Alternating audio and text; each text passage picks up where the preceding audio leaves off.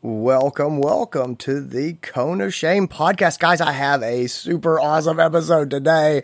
I'm so excited about it. Uh, this is my, my dear friend. I love her to pieces. I think she's so wonderful.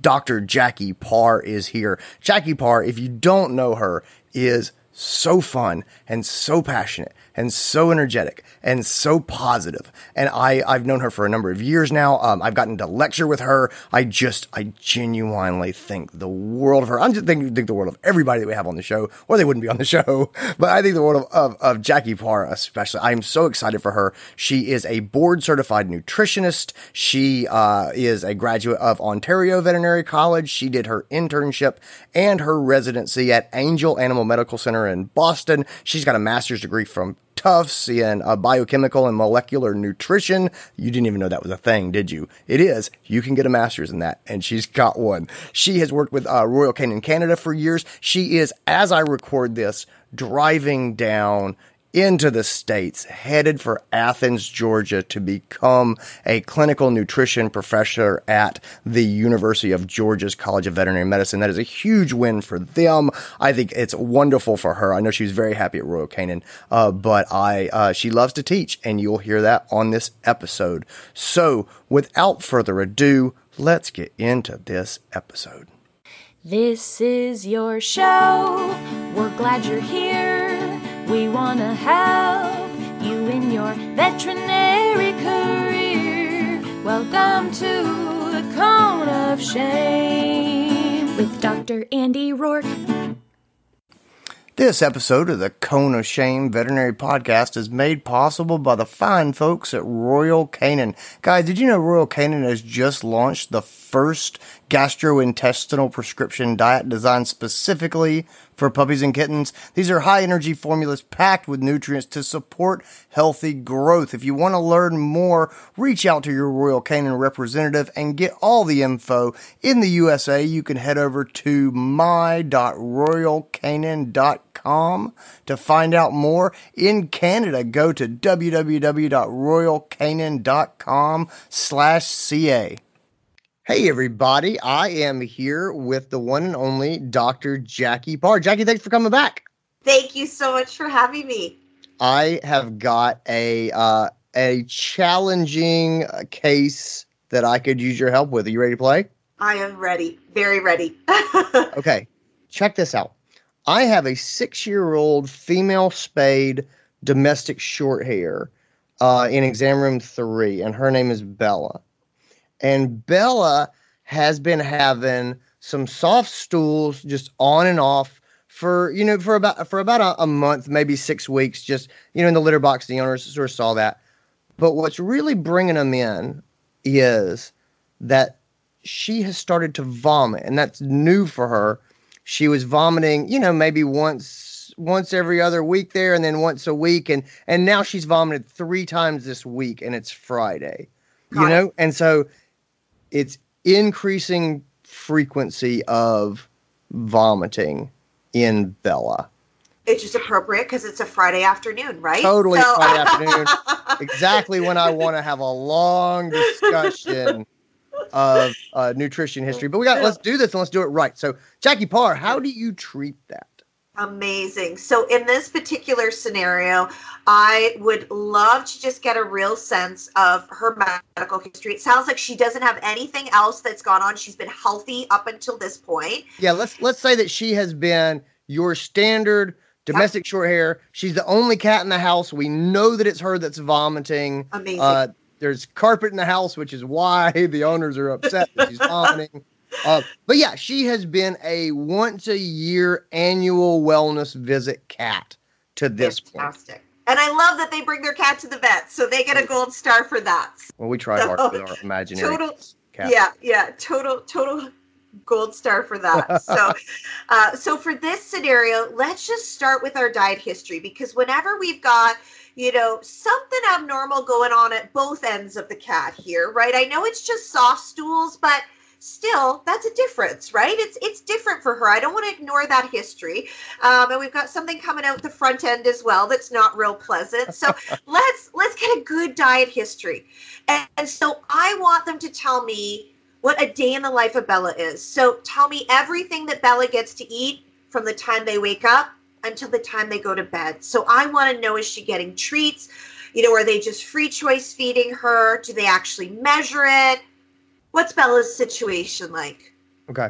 So we start off and and straight up tell me everything that goes into Bella's mouth during the day. Exactly. I love that I love that you give them a time frame from Yeah. 6 a.m. to what like it shows the specificity that you're looking for in a response. You know? And- Absolutely. And that chronologic order really helps people because they can visualize the day then. And the key is you really don't want to interrupt them partway through their day. So I like to let them try to finish the day. And then if I had any clarifying questions, then I would go back and, and pinpoint a couple of things.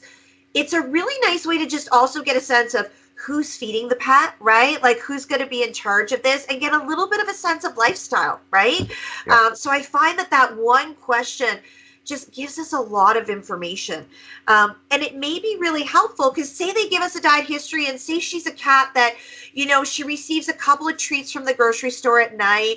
Uh, but other than that, you know, she gets fed dry and canned food in the morning and at night. It's a pretty simple diet history. You know, they haven't been doing any people foods. Let's say it's pretty simple.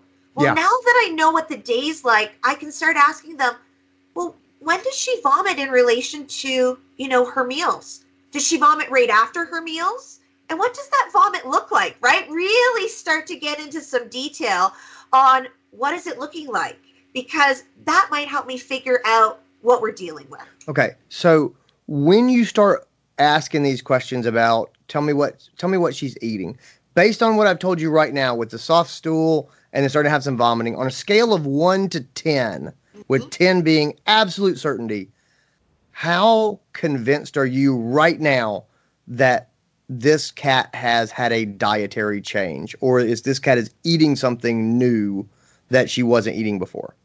Oh, really good question. I would say on my scale of 1 to 10 for an indoor only cat, Yeah. I'd say it's it's lower on the scale than its respect to dietary change. Okay. Good. Oh, that's good to yeah, know. Yeah, I would say lower. If, if we were in a dog situation, I've always got dietary indiscretion in Mm-hmm. Yep. the back of my uh, back of my head. But if there's no history of her, you know, breaking into cupboards or you know the garbage isn't on the ground, and they've really given you the full day, and you have a good history with this cat. Um, in cats, I'm more likely to start looking down the route of thinking about um, you know, is there a medical problem maybe going on here in this adult cat? So That's yeah, what that's what you're leaning towards now, probably. yeah, not, not, not even really knowing what they say, but that's Yeah. definitely okay. Cool. That's sort of what my gut instinct is, and I and I get the sense of, you know, especially when there's both vomiting and soft stools, because the soft stools have been waxing and waning for a little bit. It's the vomiting that's really brought them brought them in. I think that's also giving me a little bit of a trigger of, you know, maybe this has been building up a little bit over time. Things haven't been perfect for a while, and so that's also leading me down the road of, you know, maybe there's a medical condition here that I I need to potentially work on. Yeah. Okay. Cool. So you take the steering wheel for a little bit, Amazing. and let's let's let's work this cat up. I'm going to steer us towards vomit. That is going to be where I'm going to start start Okay. this discussion. I want to know what it looks like. I want to know when is this vomit coming up in relation to meals, right? Mhm. Um, I want to know does the cat still have an appetite? And you know, good news is she's still been eating, right? She's Right. still been eating, she's still been drinking, which is good. But those are all the kind of things I want to know. And you know, if it's one of those situations where they're saying it's all, you know, looks like undigested kibble and canned food. It's coming up really right after a meal or pretty close to a meal. Okay. Well, then that may lead me towards altering the management a little bit. And so I may be thinking if she's vomiting, you know, asking some questions about how fast does she eat? Is she one of those cats that lives for her canned food and her kibble and she scarfs it down and then she causes herself a little bit of upset and then later on you find it comes back up? Is she one of those? Gotcha. It's a bit different if you know it's in the middle of the night and they're waking up to that awful sound of the cat, you know, the awful retching that like you can hear at any point in the household. it's the middle of the night, you're like, what is that sound? And you go running and poor Bella's throwing up. And it's just fluidy, it's yellow, it's Yeah. you know, there's not kibble there. Um, And then I may be thinking, you know, well, maybe she's one of these cats that, you know, needs smaller, more frequent meals throughout the day just to keep her, her GI tract nice and calm. She's got a little bit of food in there. Well, we only feed cats two a day, that two meals a day. For them, you know, if there was a cat living outside, outside of your house right now, wasn't lucky enough to have a home, they would eat between 12 and 20 meals a day, small meals, yeah. equally spaced between the day and night. And so when we just feed two meals a day, sometimes it's not enough for all cats. And maybe we need to get her on a three meal a day or a four meal a day plan. And we do smaller meals so that she's always got a little bit of something going through. And maybe that would make her feel better. So we, that history can be helpful. We had a, a podcast recently called, uh, it was on the Scarf and Barf cat. And Amazing. Ingrid, it was, yeah, it was, it's actually, um, I think it's our number one most popular uh, Kona podcast that we have. So it's been it was a big hit. Ingrid Johnson talked. She talked about food puzzles. Yes. Do you like food puzzles for these? Oh, cats? I love it. First of all, our cats don't have enough mental stimulation. You know, we bring them into our homes and we keep them nice and safe, but they need things to do. And so I love food puzzles. And one of my favorite ones to buy. It's not actually marketed as a food puzzle, but you know, I don't want people going out and spending, you know, 20, 30 bucks on a food puzzle and the cat only likes the box that it came in, which will be exactly what happens, right? Yeah. And so I send them to like a dollar store and you can get um, like mini muffin tins for like four or five bucks, right? Like it's just something, they're metal, so they're nice and sturdy. It's what you would make little mini muffins in. And I like to smear canned food and some of their kibble in each one of those little wells because you make a dozen muffins and they have to go along and literally clean out each of those little wells. So it's going to make them work for their food, it's going to make the meal last longer. And it's going to provide some much needed mental stimulation for a cat. So I love that she talked about food puzzles. So perfect. Awesome. Okay let's uh, let's circle back around. Let's say that this is not a scarf and barf cat. You know what I mean? Yep. That is it's yep. not it's not regurgitation. It's not coming right back up. They don't think that she's sucking down her food where are you going diagnostically from here? In my head, at six years old, there's this voice that's going, I bet it's irritable bowel disease. Is it, irritable bowel disease? We should say something because irritable bowel disease can lead into lymphoma. Yes. And I don't want that in my kitty cats. You know what I mean? Like, that's the voice in my head. Am I premature uh, having that voice? No, you are not premature because I think the problem is we often don't get to see these cats as early as we see Bella, right? Bella's right. owners are really good cat owners, right? They're bringing her in when this has been going on for a short or, period of time. Or they're or they're really good carpet owners. They're really good carpet owners. yeah. And there's yellow bile stains all over right. their carpet, right? so it could totally be the case, but uh, I'll give them the credit. I'll say they're okay, amazing yeah, okay. cat owners. They've come in but given this history, you know, I'd love to delve a little bit more into the soft stools. I'd love to get my poop chart out and just get a real history of, you know, how many times per day. But given I've got GI problems going on at both ends, even if it's subtle at one end, right? It's a right, bit yep. more subtle and resolving. Sure. One of those classic signs of, of IBD in cats is that it waxes and wanes initially. Mm-hmm. And so I would not hesitate to consider consider doing a diet trial. I would probably really like to do, you know, if I'm thinking about this, if they're up for doing some diagnostics like a blood work panel, um, I might like to add my GI panel on there. Um, of course, really nice to do a fecal analysis. Let's just make sure there's not something simple that we're that we're missing here, you know. Um, but if I could add my little GI panel with my B12, my folate, and please add a TLI when you have soft stools.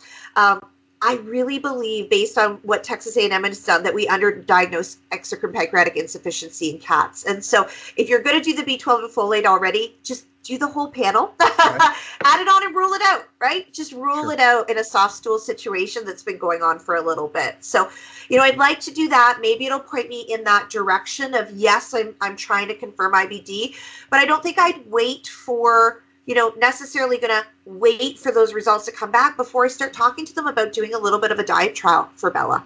Okay. Yeah. So, so you thinking again? I go straight to the big guns. I'm thinking hydrolyzed diet just right off the bat. You are um, absolutely going down the right path. Yeah. Okay, th- that's that's where your head would be. Okay. Yeah, for anything where we've got a suspicion of, you know, inflammatory bowel disease, it's a bit different if we've got a case in front of us um, where there's just say, you know, you're reaching for your hydrolyzer, or your novel, and you're sort of thinking, do I go for a novel protein based on diet history or do I go to hydrolyzed protein? For me, anytime there's GI signs going on, I'm reaching for hydrolyzed first. If this was just a skin case and I was going to go down that same route, I'd be happy to reach for novel as well. Anytime there's GI, I'm reaching for hydrolyzed. Okay. All right. That that's a good distinction because I I really I like the limited ingredient diets. Like Yeah. I think that I can. uh, You know, I know there's a lot of clients that they sort of like natural, and the idea of a simple diet is very They get appealing it, to them. right? So Yeah. I, I can really I can tell that story very well, and I tend to get good results. Yeah. But in yeah, so it's always a question of me of do I tell my my limited ingredient diet story or uh, do I go straight past that and go to the hydrolyzed diets? And I'm never exactly sure Yeah. ha- which one I push for. So I love this as an idea. GI, um, just go straight for hydrolyzed. Go hydrolyzed, the, yeah. the skin, you can definitely uh, start off with some um, limited ingredient diets. Yeah, and you can do hydrolyzed first for the skin as well. It's just that if I've got that GI sign, I do want to go with proteins that are broken down. One, it makes the proteins more readily digestible. And so, you know, protein is so important for cats. And so I want to make sure if there is something going on, that she's able to actually utilize the protein I'm putting in in the diet.